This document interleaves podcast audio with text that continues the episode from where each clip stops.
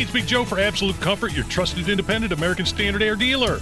Owner Chris Wedekin sells the ductless Mitsubishi electric mini split, which is a great option to heat and cool individual spaces while blending into the decor. You want your poker room to be dressed up, you could take a vinyl wrap and put on these. If you like the more modern look, they have styles in black, silver, and pearl white that would be more aesthetically pleasing for your rooms. Find out more at AbsoluteComfort.org. Absolute Comfort is your trusted independent American Standard Air Mitsubishi Electric Elite Ductless Pro dealer.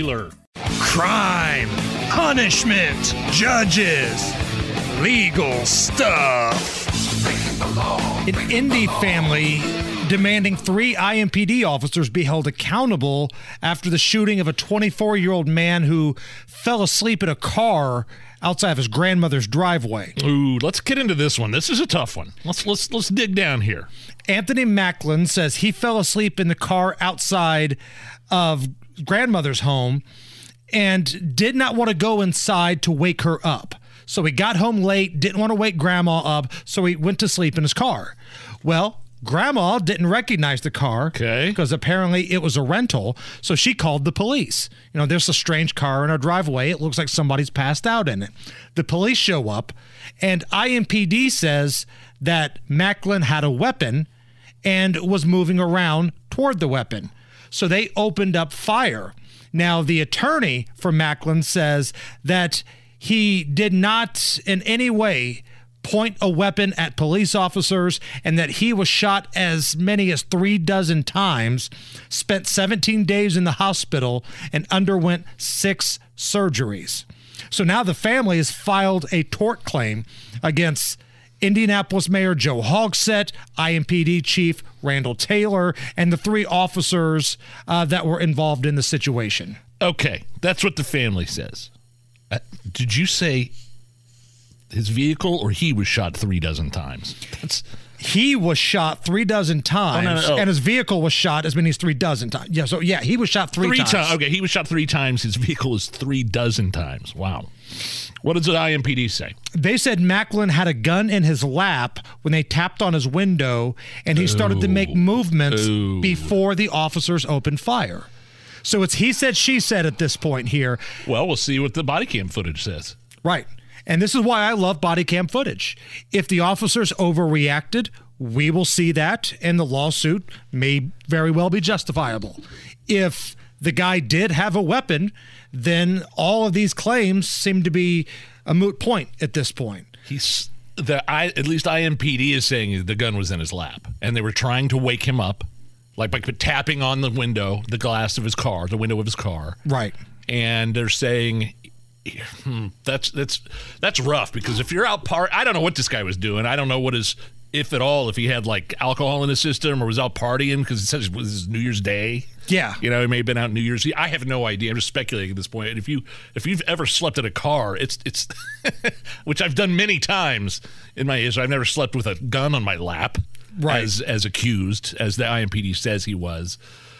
But I yeah, this is this is a tough one.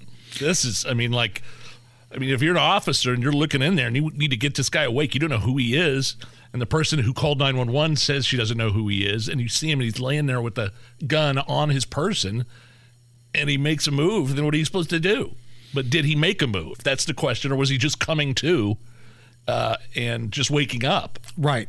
And I'm hoping that the footage that the officers should have had rolling will come out and we'll find out one way or the other. Because if he did not have a weapon or didn't point the weapon or whatever, this is going to be real interesting to see how it goes down. So we will keep an eye on this and we'll wait for that body cam footage to come out. All right, so let's get into Kyle Busch here. Yeah, this is so weird. So Kyle Busch and his wife went on a Cancun vacation shortly before the you know season kicked off. They had a little exhibition race this past weekend out in Los Angeles. That was a weird thing, by the way. Just a side note at the at the forum in L.A. Right. that little exhibition race. Uh, so Kyle Busch had a firearm in his luggage and he was detained at the airport in Mexico. He put out a tweet explaining his side of the incident. Quote, in late January, Samantha and I, and that's his wife, Samantha and I enjoyed a several day vacation in Mexico. When departing the country, my handgun was flagged during a routine screening at the airport. I have a valid concealed carry permit from my local authority and adhere to all handgun laws, but I made a mistake by forgetting it was in my bag. Discovery of the handgun led to my detainment while the situation was being resolved. I was not aware of the Mexican law and had no intention of bringing my handgun into Mexico. My family and I consider the issue closed. That was the statement from Kyle Busch. Does Mexico consider it closed? Well, that's interesting because Busch was sentenced to three and a half years in prison. Oh my God! And must pay a fine, uh, the equivalent of over a thousand dollars.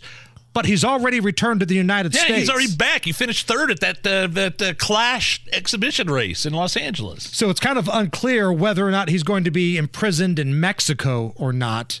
So yeah, I'm reading here the statement from the Mexico prosecutor does not explain how Busch's three and a half year prison sentence will be handled, if at all.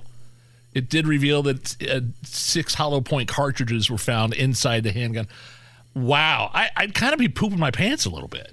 Right, because you I, saw I mean, what happened with Brittney Griner. She had a little bit of vape cartridge. Now this was Russia, not Mexico.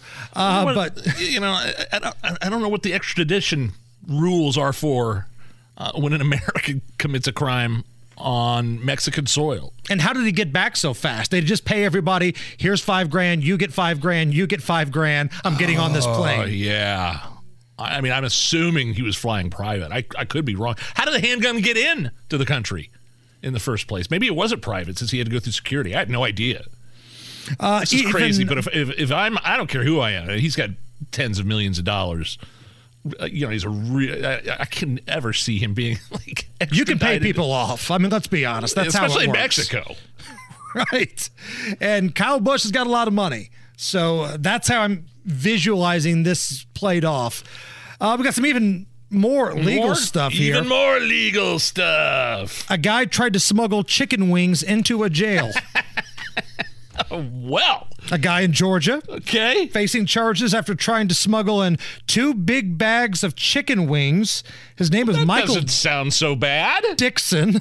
He's 45 years old, and guards at DeKalb County Jail near Atlanta saw him sneaking around the lobby last Friday. A couple, yeah, that's, what's wrong with that? He had a box cutter with him. It's not clear yeah. whether or not he was trying to smuggle that in or not, but he brought in tons of other stuff, including the big bag of chicken wings. Yeah. But the bag also contained weed, cocaine, ah, there's the cigs, rub. cigars, lighter, cell phones. You jewelry. Hooked, you hooked me with that headline. Man arrested for smuggling chicken wings into jail. It also had weed and cocaine in it. That's why you always have to read the story, folks. Just don't go by the headlines. Click on the story and read the whole thing. All right, now I understand it a little bit better. That makes sense. By the way, DeKalb County Jail. Do you know what in pop culture makes that significant, Nige?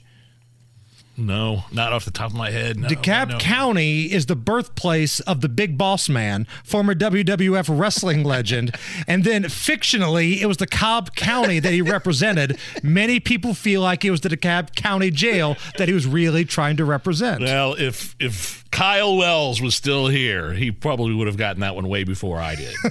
Allison, you watch any wrestling, Allison? Would you, have, would you have known the Big Boss Man was the answer to that trivia question? Yeah, I didn't even know who he was talking about. Big Boss. Yeah, no.